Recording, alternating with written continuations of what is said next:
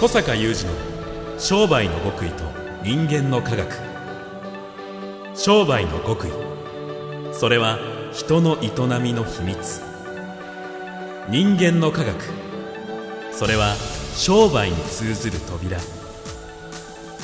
ここでは学術研究と現場実践を併せ持った小坂雄二独自の視点からあなたの仕事と人生に役立つ情報をお伝えします。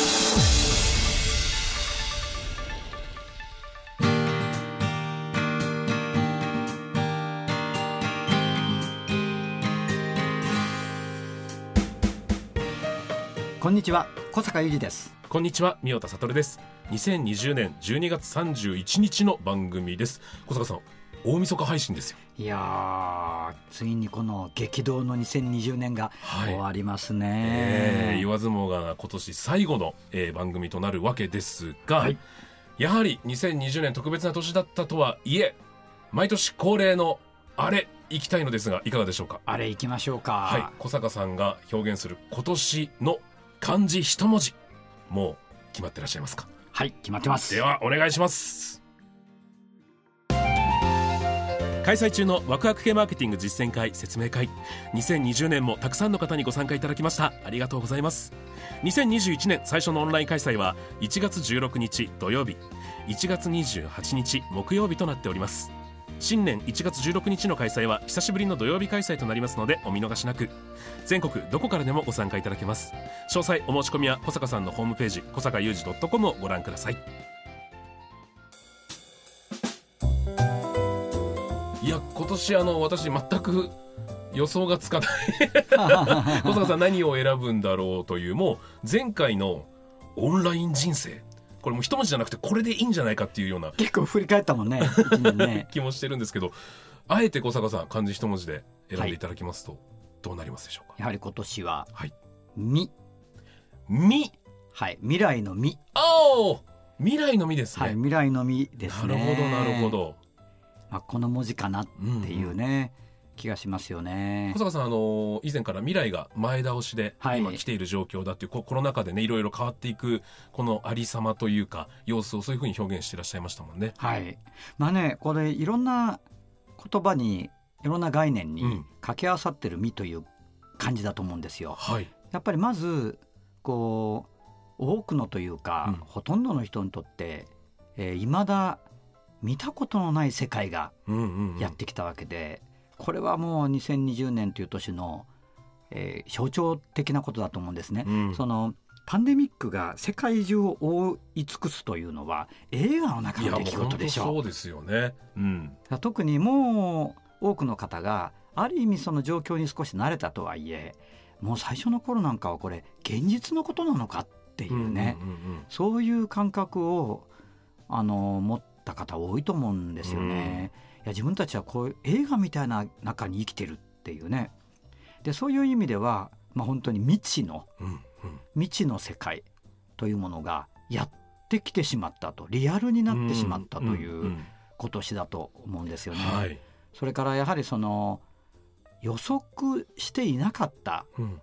ものが多分すごくあるですよね。でこの例えば、えー番組の中でフローとストックっていう今年浮き彫りになった非常にワクワク系の、えー私の知識の非常に重要なところを司っているフローとストックという概念があるわけなんですけどもこれもこう目に見えないものなんですね。うんうん。自分のビジネスが自分の商いがはい。フロー型になってるかストック型になってるかっていうのは、ええ。まあちゃんとそのしかるべくフレームから見れば分かるんだけども、普段は例えばお店であれば同じようにお客さんが来店してうん。商品を買ったりご飯を食べたりしてお金を払って帰っていったりするから、はい、こう分かんないじゃないですか。うんうん。でそういうものがパンデミックによってこう浮き彫りになってきたというね、うん。それもまたねこう見えなかった世界がこう、まあ、未知のというかね、うん。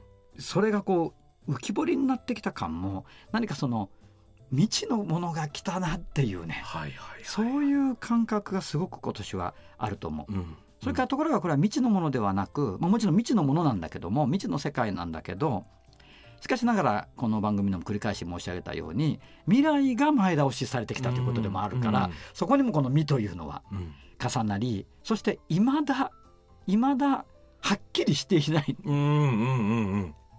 ここの世の中この新しい価値観の新しいノーマルの世界っていうのは何なんだ、うんということはこれまたいまだはいはっきりしていない。そうですよね。という。うん。そしてもちろん未解決ええ。ですしなんかそういうこうなんて言うんですかね。見たこともないものがリアルにやってきてしかし未だ解決も何もしないまま混沌としたまましかし未来は前倒しされてきていて2021年に突入していくというこういう独特なね、うん。独特ななんかこう動き独特な激流の中に世界中が飲まれていった年だと思うんですよ。もう恥ずかしながら私なんかは未来予測が勝手にできてると思っていて、うんこうどれだけ技術が発展しても人がしゃべる言葉、えー人がしゃべるイベント人の心を動かす MC の仕事どれだけ未来が発達しても発展してもなくならないって思ってたんですよ。うん今年全部なくなっちゃって、そんなことあるのみたいなそんなことあるのですよね。はいやまさに未だ経験したことのない予測もしなかったことがうん次々と起こってます。だからねこういう浮き彫りになった状態っていうのは、はい見えてなかっただけで、うん実はあった状態だと思うんですうよ。んでそれがこう見えるようなその見えないものが、はい。見えるような世界が来るということ自体が予測されなかった。わけですよ。なんか私はね浮き彫りになったって言葉をすごく今年よく使ってきたんだけどあの発掘調査とかでこうハケみたいなんでこうどんどんどんどんこう掘っていくと、だんだん遺跡が浮き彫りになったりするじゃない、えーああいう感じですよね。こう埋まっていたんだけど本当はあった世界、これがねいろんな形でこのパンデミックの1年に浮き彫りになった。ですからそのパンデミックがこう例えばまあこれは感染症ですけれども感染症が世の中に与えた影響とかそういうところ直接的にね例えば医療が切迫しているとかそういうところはまあさておいて、うん。なんかそのこの未知の世界がやってきたことによって実は未知だったけどあった本質みたいなものが非常にそのお発掘調査でうんだんだん土の中に眠っていた遺跡がねうん。浮かび上がってくるような感じで浮かび上がってきたと。はい。そしてそれは今遺跡っていう例えをしたけども古いものがあの隠されていた古いものが浮かび上がってきたのではなくそのなんか浮かび上がってきた本質は実は未来につながってるっていうね。こういうなんとも形容のしがたい年。はいはいはい。でも私の今年1年の感覚っていうのはそうですね。前回の番組でうん。語り合った例えばそのオンライン人生みたいなものも、はい。うん。あのそれはオンラインっていう新しいものとすごくその密接になってそしてなんか新しいビジネスの可能性が広がったねってこう単純なことではなくて、うん僕の中ではその浮かび上がってきたうんうんうん。本質とそれが前倒しされてきた未来とつながってる感がうん。の中にあるんですよ。小坂さんはもう本当に数年前からオンラインに関してはかなり力を入れてそうなんです。やってらっしゃいましたもんね。だからなんとなくうん。世の中が大きくこういう方向に向かってるなとか、うん。その中ではこういう価値観の転換が起き起きてるなとか、うん。じゃあどんどん進んでいくねとかね後戻りはないねとかそこにテクノロジーがこう絡んでくるねっていうのは私も、うん。うん。あの研究者でもあるし、はい。まあ、いろんなそのところに出入りしているのであのいろんな角度から聞いてこう世界の未来みたいなものを俯瞰しているとまあそうかなっていうふうに思ってたんだよね。ですからそのパンデミックが来た最初の頃からもこれはそのイレギュラーな出来事がある一時だけ起きてるんではなくてあの未来が前倒しされているっていうのはなんとなく言ってるんじゃなくて、うん。自分がこう未来こうなっていくかなっていうふうに思ったものがうわーっとリアルに目の前に来たというか。そしてさっきから申し上げてるようになんかこう未知なんだけどでもその未知の全く新しいものが天から降ってきた感ではなくて、うんうん。こうねさっきの埋まってたこう黄金鏡がゴゴゴゴゴゴゴとこうこあう浮かび上がってきた感で、はいはいはい。かつそれは未来のものだみたいな、うん未来とつながってるものだみたいななんかそういう感じなんですよ。だから非常に抽象的な謎な表現で今日は恐縮なんですが。いやでもそこには何だろうネガティブもポジティブも今回は本当にないのかなってないうようなないです。感じがありますね。それは宮田さん鋭いツッコミです、うん。うんないです。ないですよね。ないんです。うん。だ確かに大変です。はい。世の中はね。大変ですがことこのことに関しては今私があの一生懸命あなたにお伝えしようとしている今年という年をねい一文字の漢字で表現するとすれば「み」っていうことの本質はまさにそうで、うん。そしてそこにはネガティブもポジティブもないんですよ。うんうん。ただ単にゴゴゴゴゴゴとこうね、うんうん。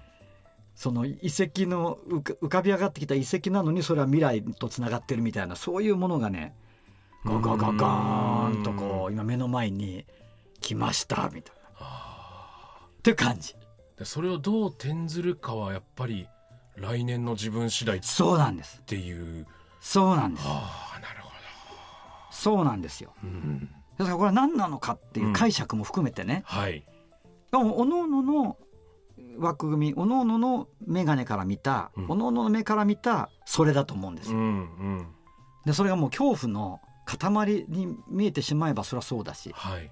なんかそこに新しい自分たちの可能性があるんじゃないかっていうふうに見ればまたそうだし、うん。というそういうね感じなんだよね。いや小坂さんあの新年必ず今年の予想というか今年はこんな年みたいな漢字一文字もやるじゃないですか。はい。もう待てない。あ 新年の方ね。新年の方も待てないですよ。今日こんなの聞いちゃっただかららもう今日このね年末に「み」ですから。はい。ということはもう新年はあれよねっていう。待そういうあれよねっていうのはまた新年になってからお伝えするということですようんね。うん。まあでも小坂さんがそこにはポジティブもネガティブもないんだって言って「み」を示してくださったことがなんだろう結果僕にとっては希望かなってういう気がします。まさにあのこれを聞いてくださってるあなたもそのようになんか捉えていただくといいようね。んうん。それから何がね、はい。何が自分のうん。まさに未来にうん。えーつながっているだろうかっていうね、うん。そういうなんか絵図が描き始めればそれはなんかゴゴゴゴゴとこうね 浮かび上がった浮かび上がった懐かしい未来っていうかね。はい。そういうものと何かつながれるんじゃないですかね。はい。いや胸に響きました。はい、前倒しで新年のやつやりませんか？いやいやいやそれはまた新年明けましてから明けましておから。伝えしたいと思いわます。かりました。はい、はい、ありがとうございます。小坂雄二の商売の極意と人間の科学。ここまでのお相手は小坂雄二と三代田悟でした。それでは皆さん良いお年を。